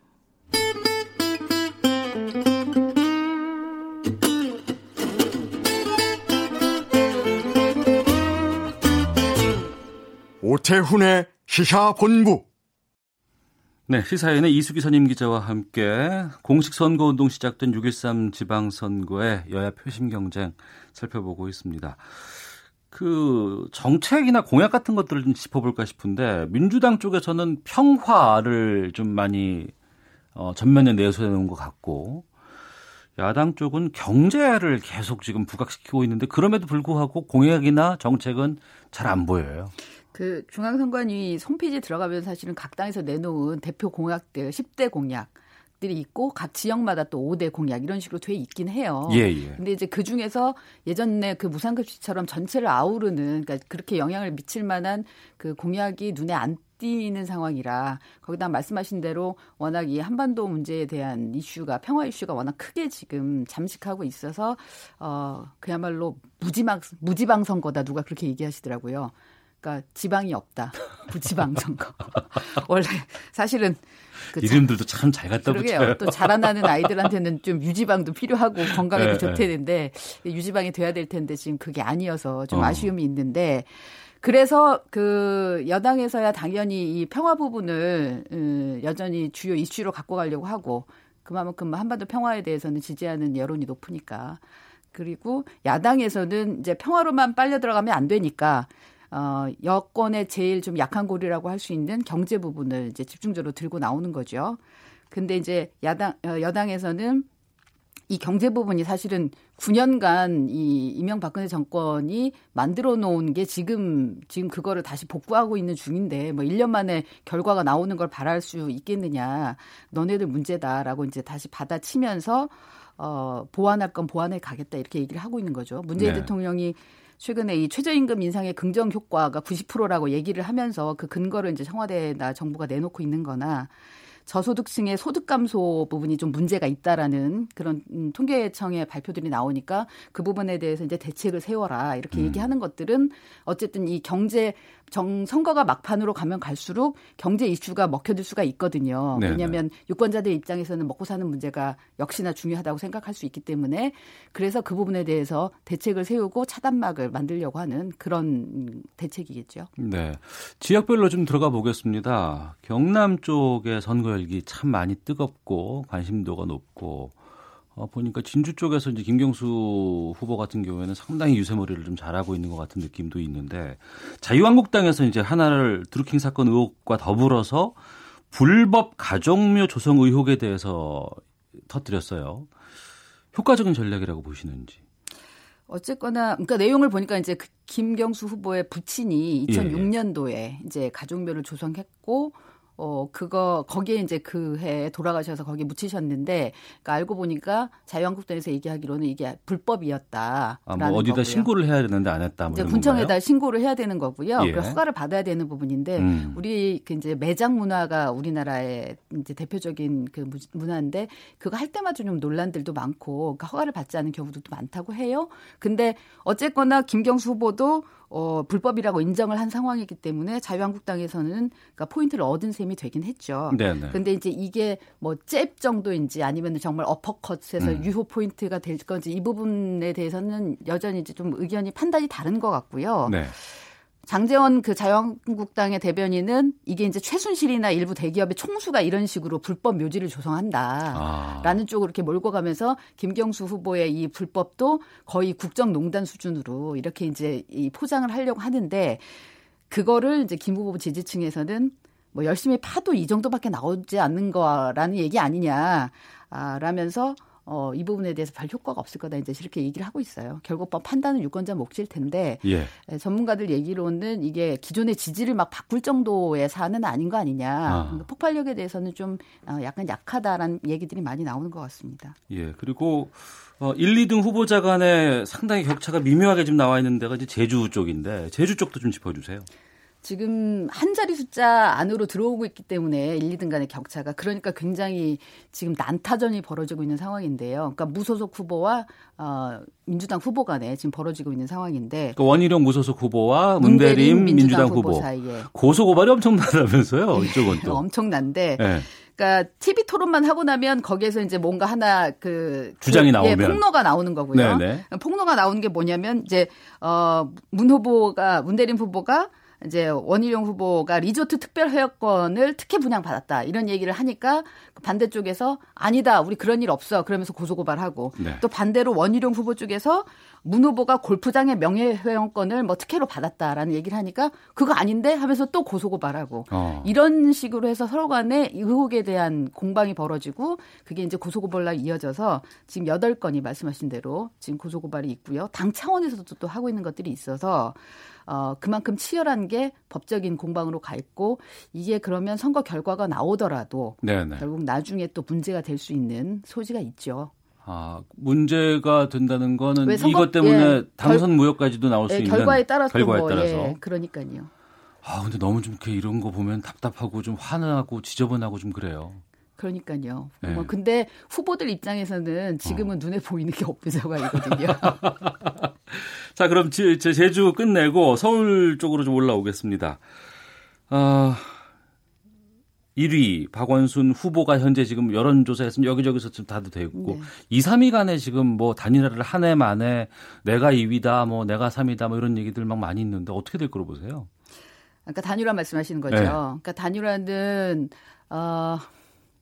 지금 이제 8일이 사전투표를 하기 때문에 8일, 9일이. 8일이 금요일입니다. 이제. 네네. 예, 예. 그러니까 사전투표가 시작되고 나면 사실 단일화하고 나도 별로 효과가 없다고 얘기를 하기 때문에. 그렇죠. 인쇄까지 돼 있는 상황이고. 하려면 이제 그 전에 해야 되는 건데. 지금 두 후보 간의 논의가 그 정도로 무르익지는 않은 상황인 것 같고요. 예. 거기다가 어쨌든 2, 3위가 합해서 1위를 이겨야 되는데 그건 아닌 상황이고 아니면 또 2, 3위 간의 차이가 많이 나고 그중 한 사람이 그러니까 선거 비용을 보전받지 못할 정도로 또 그러니까 지지율이 낮게 나오면은 뭐 그 포기할 수도 있는데 지금 그것도 아닌 거고. 그다음에 두 후보 모두 다 선거 이후를 지금 보고 있는 상황이기 때문에 지금 상황이면 가능성이 좀 낮다라는 얘기들이 네. 더 설득력이 있고요. 예. 절실한 거는 안철수 후보가 더 절실한데 왜냐하면 의미 있는 2위를 하더라도 의미 있는 2위를 해야 되니까. 근데 지금 안철수 후보가 그러면은 김문수 후보한테 뭔가를 줄 수 있는 게 있느냐. 그것도 마땅치 않아 보이고 그래서 뭐 이렇게 하다가 그냥 가는 거 아닌가라는 관측이 지금으로는 더 힘을 얻어 보입니다. 알겠습니다. 근데 지금 뭐 그 나오고 있는 게 이제 어쨌든 영향을 미칠 수 있는 게 재건축 관련돼서 공약들이 제일 많이 그 논란이 되고 있거든요. 예. 그러니까 어제 지금 용산에서 그 4층짜리 건물이 굉장히 오래된 건물이 무너졌잖아요. 예. 이것 때문에 안철수, 김문수 후보가 박원순 후보 탓이다라고 지금 공격을 하고 있거든요. 예. 왜냐하면 박원순 후보는 노후된 건물들에 대해서 도시재생 방식으로 하지 이게 재건축 재개발을 그것만 지지하거나 한다고 계속해서 밀거나 하진 않았어요. 능사가 아니다라고 지금 얘기를 하고 있기 때문에.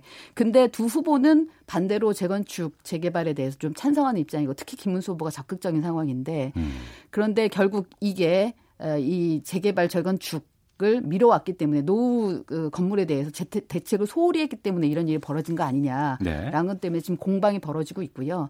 이 부분이 선거에서 어떤 영향을 미칠지는 좀 봐야 될 것 같아요. 네, 그러니까 도시 전체를 나라 전체를 보는 것보다 항상 이 표와 연결되는 것들이 좀 이슈가 되고 그래서 그렇습니다. 예. 좀 뭐 이걸 한번 좀 짚어봐야 될 것 같은데 지방선거 전날이 이제 북미 정상회담 날이에요. 그날 아마 많은 뉴스들이 이쪽으로 다 지금 집중돼서 나올 것 같습니다. 트럼프 대통령과 김정은 국무위원장이 만나는 것들.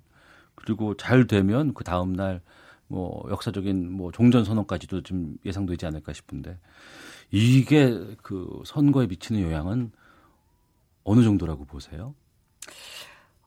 굉장히 클 거다라고 말씀들도 하시는데 네. 뭐 오히려 이미 사실은 반영이 많이 되고 있는 거 아닌가 싶기도 하고요. 지지율에도? 네네. 지지율에도 많이 반영이 돼 있는 것 같고 오히려 기대치가 너무 높아서 결과가 조금만 삐끗하면은 네거티브한 쪽으로 오히려 작동을 할 수 있겠다라는 생각도 할 수가 있는데 일단은 8일 9일에 그 사전투표가 어느 정도 그 퍼센티지가 나오는지는 봐야 될 것 같아요. 왜냐하면 그때 많이 할수록 그 이분들은 북미 정상회담의 그 결과에 대해서 영향을 받지 않는 거잖아요. 그렇죠. 이미 있는 걸 가지고 하는 거니까. 네네. 그래서 몇 퍼센트나 되는지 좀 봐야 될 것 같고 말씀드린 대로 북미 정상회담 결과가 좋으면 뭐 여권에 나쁘면 야권에 유리하겠지만 그거보다 더 중요한 거는 어쨌든 그것 때문에 지방선거 뉴스는 묻힐 수밖에 없는 거고 결국은 지금 유리한 사람이 우세한 사람한테 유리하게 갈 수밖에 없는 양상이 그대로 갈 거다.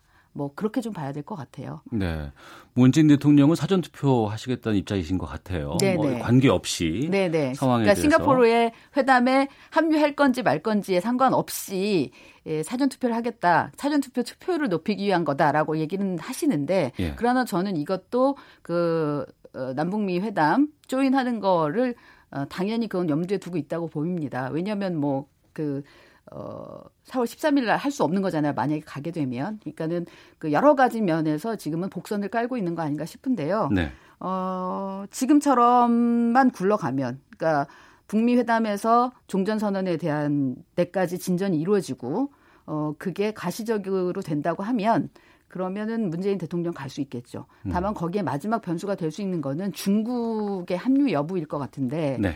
중국은 거기에 같이 합류하고 싶어 하고, 미국은 중국이 빠졌으면 좋겠고 그런 양상 지금 북한이 딱 쥐고 있는 것 같아요. 그런 상황이기 때문에 예, 북한이 이 중국에게 이 부분에 대해서 어떻게 설득을 해낼 수 있느냐 그게 결국은 그날 싱가포르 회담 이후의 상황인 것 같습니다. 알겠습니다. 이수기의 정치구말리 시사인 선임 기자 이수기 씨와 함께했습니다. 고맙습니다. 감사합니다.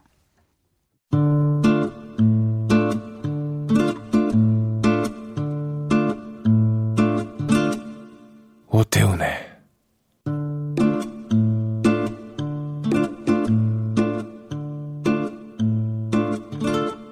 시사본부. 네, 월요일 자동차 이슈를 다룹니다. 최근 자동차를 만드는 것과 개발하는 것 그리고 판매하는 것이 각기 좀 분리되고 있는 현상이 벌어진다고 하네요. 이에 대한 내용들 알아보겠습니다. 오토타임즈 권영주 자동차 전문 기자 나오셨습니다. 어서 오십시오. 네, 안녕하세요. 예. 네. 차를 만들고 네. 팔고 개발하는 거 다 같은 회사가 하는데 이걸 다 분리한다고요? 그러니까 우리가 기본적인 상식으로 과거 기준으로 생각해 보면 예. 만들어서 네.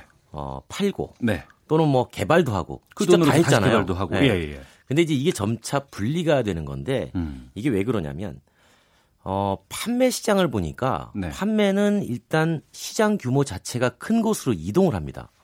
무슨 뜻이에요? 그러니까 사는 사람이 많은 쪽에 많이 파는 사람이 으뜸이더라. 예, 예. 네, 그러니까 판매 쪽은 알아서 내 물건을 많이 가져가서 지금 우리가 보통 공산품 유통이 그렇잖아요. 뭐 그렇죠. 온라인에도 하고 예, 예. 또 직접 하기도 하고. 또는 누가 떼가서 팔기도 하고. 그러니까 대형마트에 사람들이 몰려서 많이 파니까. 그렇죠. 예, 그러니까 예. 누구든지 많이 가져가서 잘만 팔면 네네. 그건 뭐 오케이. 뭐 이렇게 되는 거고요. 그다음에 이제 생산 같은 경우는 한 대 똑같이 만드는데 비용 저렴하면 어차피 기술적으로 생산 표준화가 돼 있으니 네.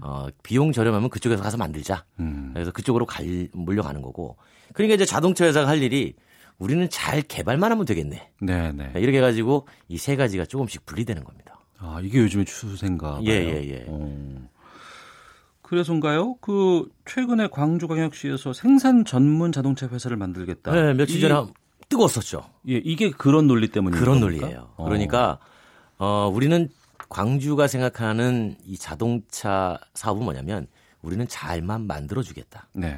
그런데 비싸게 안 만들고 저렴하게 만들어줄게. 근데 그 저렴하게 만들려면 기본적으로 인건비를 좀 낮춰야 되니까 그 인건비를 자동차 회사가 일부 부담을 하고 그 회사가 그다음에 시에서 임금을 일부 보전하겠다.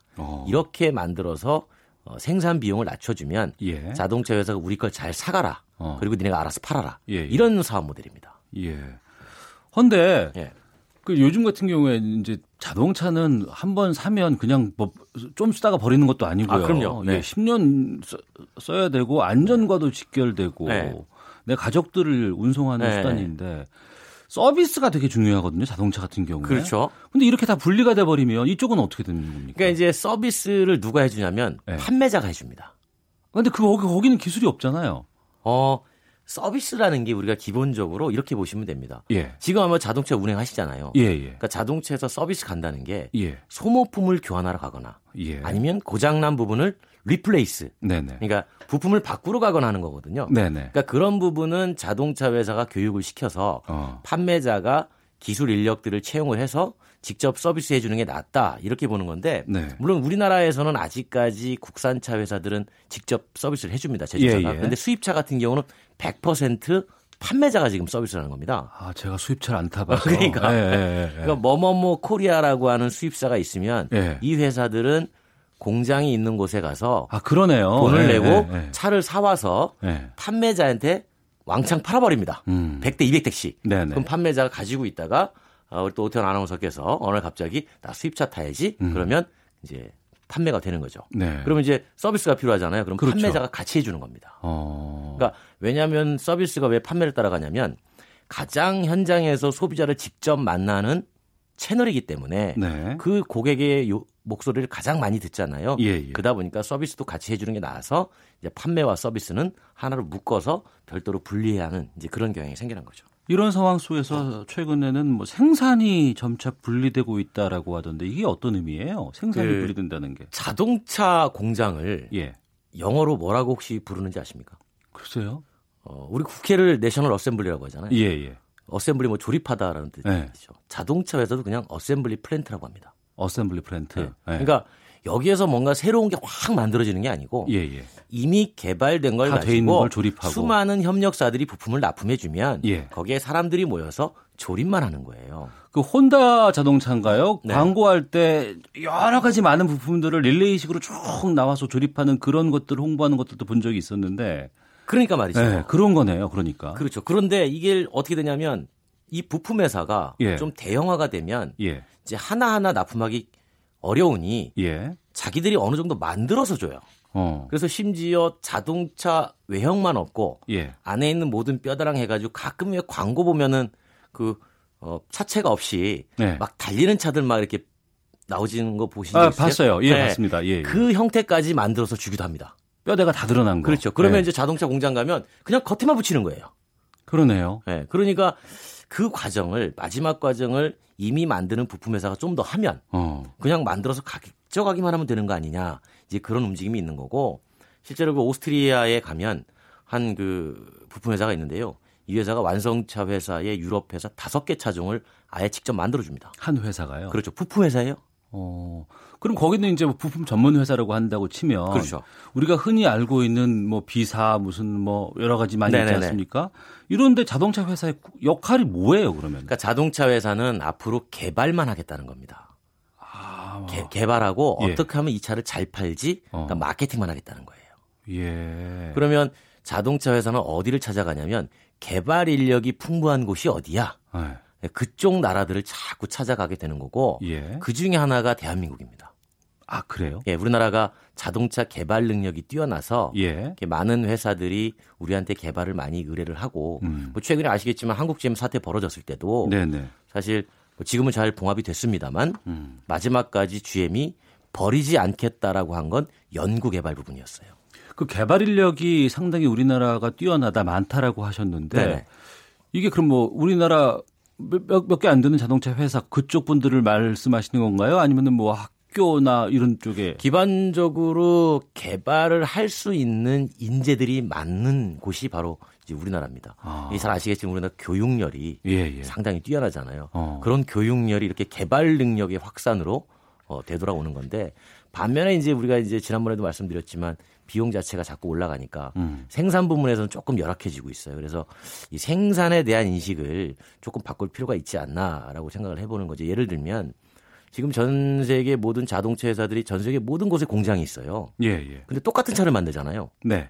동일한 차종을. 예. 그러니까 우리의 경쟁은 예를 들면 한국에 있는 자동차 공장들의 경쟁은 한국 내의 공장 경쟁이 아니라 네. 해외에 있는 공장이 우리의 경쟁자라는 거죠. 그렇죠. 그러니까 예를 들면 현대자동차 울산 공장의 경쟁자는 도요타 공장에 있는 근로자가 아니고 현대자동차 미국 엘라바마에 있는 공장, 그다음에 현대차 체코에 있는 공장, 유럽 공장이 사실은 경쟁 상대라는 거예요. 그러겠네요. 네, 근데 지금까지 우리는 현대자동차 울산 공장의 경쟁자는 일본 도요타 시에 있는 도요타 자동차 근로자를 경쟁으로 생각을 했기 때문에 이제는 우리가 시각을 조금 더 넓게 가져가면 이 생산에 대한 경쟁력도 충분히 확보가 돼서 지금의 일자리를 생산 부문에서 가장 많은 일자리가 만들어지기 때문에 그 일자리를 뺏기지 않고 네. 지켜갈 수 있지 않을까 그런 얘기들이 나오는 거죠. 그러니까 이런 트렌드가 이전에 우리가 알고 있는 자동차 산업과는 좀 조금 달라지는 거예요. 달라져요. 예, 자꾸 분업화되는 거죠. 그러니까 우리가 이제는 그럼 뭘 어떻게 해야 돼요? 이제는